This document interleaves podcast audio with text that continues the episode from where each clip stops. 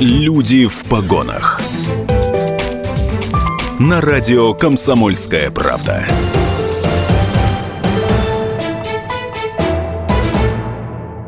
Друзья, здравствуйте! Это «Люди в погонах» на радио «Комсомольская правда» Ростов-на-Дону. Наша частота 89,8 FM. Эм. У микрофона Татьяна Лысенко. Какие профессиональные качества и душевные силы требуются прокурору на процессе с участием присяжных? Какие категории дел можно рассматривать с участием судей из народа? Какие моменты были сложными при поддержании гособвинения по делу банды амазонок на процессе с участием присяжных? И какие аргументы должен привести прокурор, чтобы присяжные поняли, что перед ними на скамье подсудимых действительно виновник. Об этом и другом говорим с сегодняшним гостем нашей студии, старшим прокурором отдела гособвинителей прокуратуры Ростовской области Диной Потлидовной Даниэлян. Здравствуйте, Дина Потлидовна. Добрый день, Татьяна. Добрый день, уважаемые радиослушатели. Дина Потлидовна, ну э, и сразу же вопрос, э, насколько, если процесс проходит с участием присяжных заседателей, прокурору сложнее или проще убедить коллегию присяжных в своей правоте. Начнем с того, Татьяна, что уголовные дела рассматриваются коллегиально и единолично. Коллегиально – это коллегия из трех э, судей, единолично – это один судья. Э, есть категория уголовных дел, которая рассматривается судом присяжных заседателей. Э, безусловно, коллегиально и единолично судьи слушают. Это судьи профессиональные, которые обладают не только юридическими знаниями, но и судебной практикой рассмотрения уголовных дел. Присяжные заседатели – это простые люди, люди как у нас принято говорить, люди из народа. Вместе с тем, для стороны обвинения не имеет особого значения, каким составом рассматривается уголовное дело. Сторона обвинения нацелена на выяснение обоснованности предъявленного обвинения, установление истины по делу. Категория дел, которая рассматривается судом с участием присяжных, это э, тяжкие преступления, убийства, причинение тяжкого вреда здоровью, в результате которого наступила смерть смерть потерпевшего, а также незаконный сбыт наркотических средств, посягательства на жизнь сотрудника правоохранительного органа. Широкий спектр достаточно и э, тяжкие преступления слушаются с участием присяжных. Дина Потлидовна, а вот прокурору позволительно знать, что за люди вошли в коллегию присяжных, их род занятий, профессию, возраст? В соответствии с уголовно-процессуальным законом э, участники процесса осведомлены в рамках уголовно-процессуального закона, а именно при отборе коллегии присяжных заседателей участникам процесса раздаются списки кандидатов в присяжные заседатели. В них указано фамилия, имя, отчество кандидата, кандидата, возраст, профессия, а также сведения об образовании. То есть вот такие э, сведения имеются при отборе коллегии присяжных заседателей. Их достаточно. Их достаточно, работы. да. Дина Потлидовна, недавно вы выступали гособвинителем на одном из самых громких процессов современности, процессе над бандой Амазонок. Тоже он проходил с участием э, присяжных заседателей. А в чем для вас, как гос, для гособвинителя, состояла сложность вот этого процесса? Сложность в том, что э, приходилось пропускать через себя все эти события, которые происходили в период времени с 2007 по 2013 года. Это период, когда существовала банда, и, как правильно вы отметили, совершила многочисленное количество убийств. Э, приходилось допрашивать потерпевших, которые на момент их допроса уже в суде пытались забыть о тех событиях, которые произошли в их семье, о том горе, которое произошло в их семье. И, конечно, сложно было им напоминать о том, что им э, о тех вот этих вот э, событиях, о том горе, которое произошли в каждой семье. И им пришлось все опять, опять заново вспоминать в судебном заседании, рассказывать это. И, соответственно, это причиняло людям определенные страдания, и ты просто не мог оставаться безучастным. Ты с ними также сопереживал все это происходящее. Это как происходило сейчас, сегодня, несмотря на то, что мы рассматривали уже дело 2022 э, год, спустя длительное время. Но когда они рассказывали об этом, это как было сегодня, сейчас – как вот сегодня были убиты их родственники. И, конечно, мне как профессионалу было э, тяжело им напоминать о тех событиях вот задавать эти вопросы. Я старалась корректно задавать им, потому что мне не хотелось их э, э, как-то огорчить. Э, вот эту боль, когда они отвечали и рассказывали о тех вот событиях, да, об убийстве их близких, родных, вот старалась конкретно каждое слово подбирать чтобы каким-то образом вот не нанести рану вновь, чтобы эта рана не открылась. Я понимаю, что время не лечит, но вместе с тем э, я понимаю, что каждый человек хочет забыть о том, что вот в их семье э, произошло горе. Вот, например, одно из первых э, убийств э, по вот тем эпизодам, которые были предъявлены Тарвердиевой, это второе убийство, это убийство девочек в Ставропольском крае. Э, в том числе одна из девочек была крестница Инессы Тарвердиевой, и она пришла вместе с Подкопаевым, убила эту девочку и ее подружку. Их застрелили, да, если вот не ее, да, их застрелили. Девочки в тот день собирались э, на дискотеку, и они не должны были вернуться в этот дом. И вот такая вот роковая случайность, они возвращаются именно в это время, когда Подкопаев и Тарвердиева и Несса вошли в этот дом. И они стали очевидцами того, что в их доме преступники. И Тарвердиева, и Подкопаев их э, убили, этих девочек. Э, конечно, э, я сейчас вспоминаю, вот отец этих девочек, он настолько до сих пор убит горем, что мы вынуждены были оглашать его показания, поскольку он, не, смог он говорить. не может говорить об этом. Вот просто спустя столько времени он не может говорить, вспоминать об этих событиях. Вы правы, что время не лечит. Очень трудно, да, очень трудно присутствовать на таких процессах, ну а вам по долгу службы, пропуская все это через себя, наверное, вдвойне. Это процесс, который э, определенный след оставил в моей душе, в моем сердце поскольку вот этот вот э, период, э, который мы слушали, это длительный период, столько судьбы, столько жизней это уголовное дело унесло. В то же время э, я помню, как зал реагировал, как даже возникла такая пауза, все молчали, и я думаю, что те, кто были в зале, они как-то подспудно этого ожидали, когда вы просили у суда наказания после вердикта присяжных э, членам банды амазонок, и вы просили суровое достаточно наказание. Вот в частности, я помню, что тоже присутствовала на этом процессе, вы просили пожизненное наказание для одного из членов банды, это бывший сотрудник ГАИ, который приходился родственником амазонок. Как часто вам приходится просить столь суровые наказания? Не часто. Э, это второе мое дело, по которому я предлагаю суду назначить пожизненное лишение свободы. Э, слушала дело я в отношении двух молодых людей. Они убили семью из четверых людей, семью жестоко убили эту семью. Это было еще до банды Амазонок. Это да? было до банды Амазонок. Эти молодые люди, едва приступив порог несовершеннолетия, совершили это преступление. Убили семью из четырех человек, один из которых был э, грудной ребенок, которого они топили в выгребной яме, предварительно положив его в пакет. А затем, когда он долго не умирал, они его притапливали э, палкой. Вот этим молодым людям я просила пожизненное лишение свободы, и суд с нами согласился. И этот приговор прошел все инстанции. И, и они отправились... в законную силу. Они отправились отбывать пожизненное наказание. В настоящее время они отбывают наказание в местах лишения свободы пожизненно. Э, когда вы просили э, наказание вот бывшему сотруднику ГАИ, который был наводчиком банды, я помню, как э, сами амазонки, они не ожидали, они думали, что там будет, наверное, какое-то для них мягкое наказание, они пытались выкрутиться на процессе, как-то оправдать свои действия тоже страшные, а потом притихли.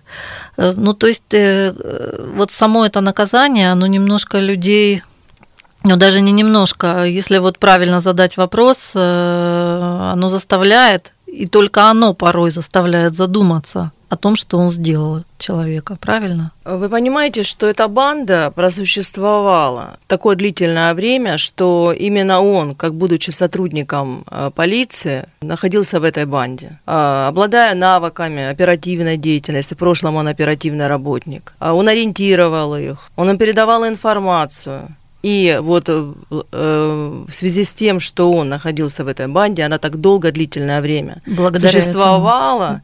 и долго не могли раскрыть эти преступления, потому что в этой банде он. Поэтому он заслуживал именно это наказание, в связи с чем мною было судом предложено пожизненное лишение свободы Синельнику. Э, вам сложно было э, еще раз просить пожизненное наказание для человека? Нет, потому что он его заслуживает. Вы считали это справедливым? Я считаю, что это справедливое наказание. Давайте немножко... Сколько было унесено жизней за этот период времени, если только задуматься, с 2007 по 2013 год, сколько жизней, сколько судеб было загублено.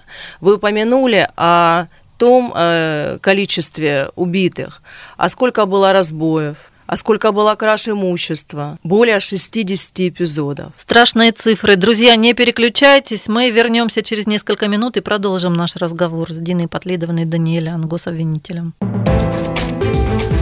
Люди в погонах. На радио Комсомольская правда.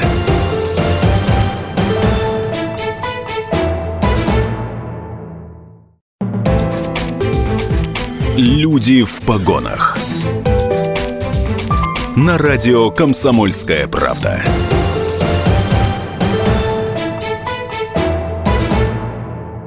Друзья, это «Люди в погонах» на радио «Комсомольская правда». У микрофона по-прежнему Татьяна Лысенко. Я напоминаю, что гостем нашей студии сегодня является прокурор отдела гособвинителей прокуратуры Ростовской области Дина Патлидовна Даниэлян, и мы говорим об особенностях рассмотрения уголовных дел в суде с участием присяжных, и в частности об одном из самых громких процессов современности – деле банды амазонок, гособвинителем, на котором была наша гость сегодняшняя, Дина Потлидовна, мы говорили с вами, что вы просили для одного из участников банды, который э, был бывшим сотрудником ГАИ, вы просили для него наказание в виде пожизненного лишения свободы. А что в итоге? Что дал суд и на какой стадии это дело сейчас? Точка там поставлена? В настоящее время приговор в отношении Тарвердиевых и Синельников в законную силу не вступил, обжалован обжалован сторонами.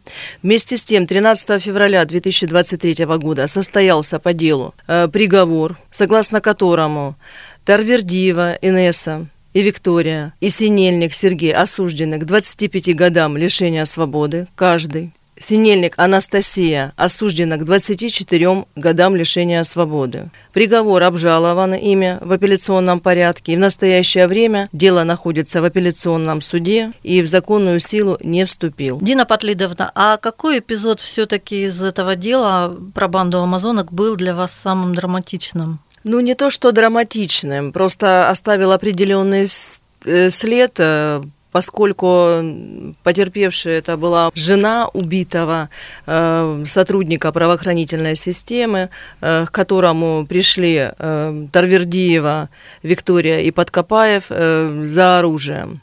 Они его э, убили, он как раз находился во дворе своего собственного дома, а в доме находилась его семья, его жена и э, малолетняя дочь. Жена, услышав выстрелы, успела закрыться изнутри дома. И э, закрылась э, не то, что на ключ, а закрылась на засов. И это спасло ей жизнь, поскольку у преступников оказались ключи от дома. Они Даже завладели им, э, ими в результате, когда убили ее супруга. Вот. И они пытались э, открыть дверь этим ключом. И она, не растерявшись, вот, э, смогла на засов закрыть дверь и вызвать подмогу. И тем спасла жизнь себе и, главное, своему ребенку. И действительно, да. нам трудно даже поверить и представить, какой э, ужас испытывала эта женщина в тот момент.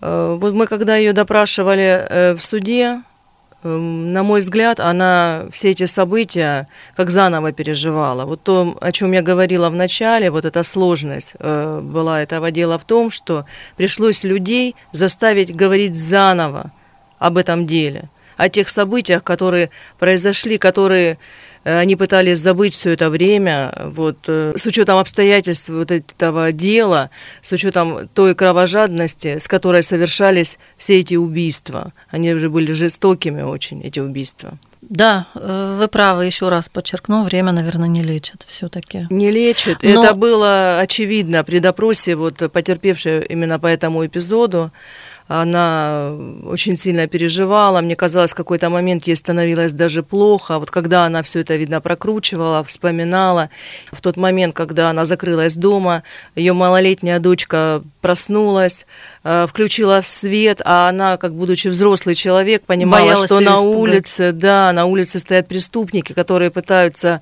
ворваться в ее дом. Более того, э, кто-то из них, именно из подсудимых, э, пытался проникнуть через форточку. Даже так. А этот ребенок включил свет, и, конечно, это был, конечно, ею пережит ужас.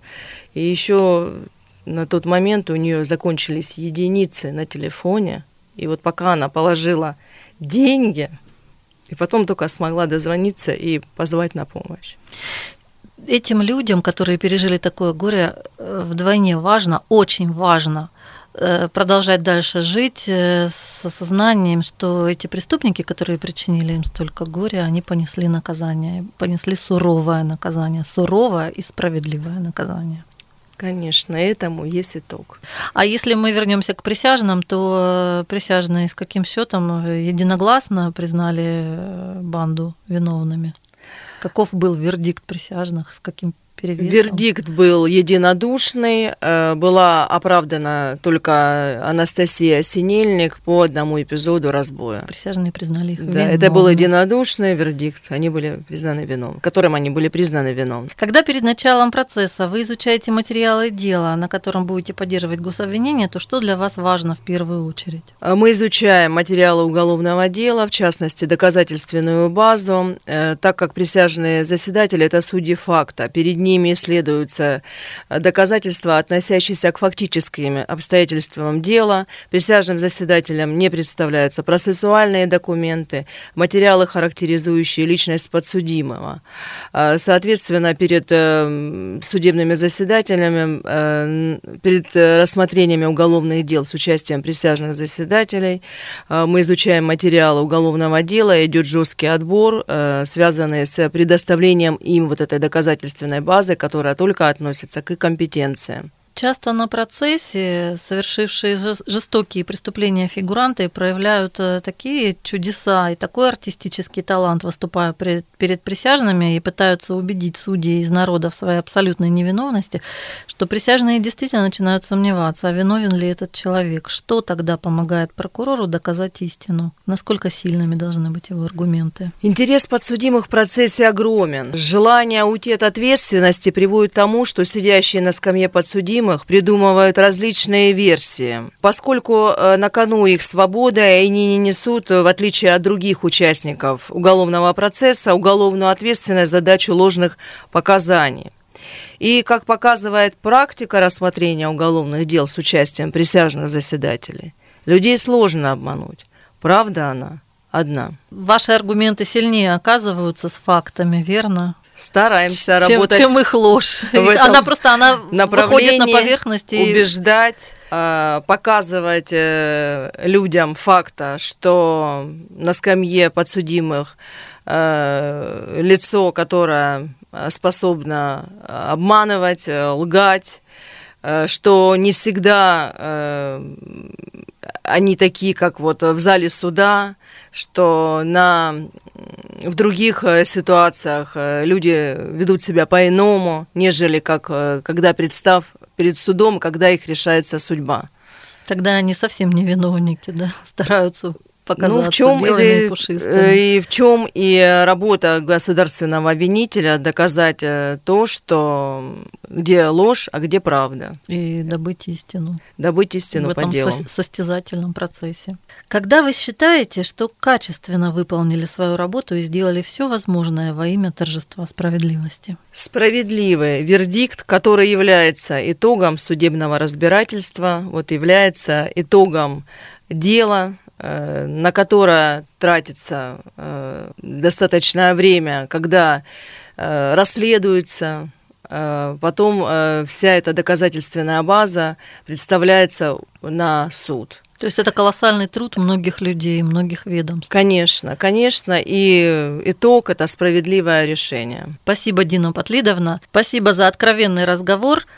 А я напоминаю, что в студии у нас была старший прокурор отдела гособвинителей прокуратуры Ростовской области Дина Потлидовна Даниэлян. Гособвинитель э, по многим громким делам уголовным э, в областном, в Ростовском областном суде.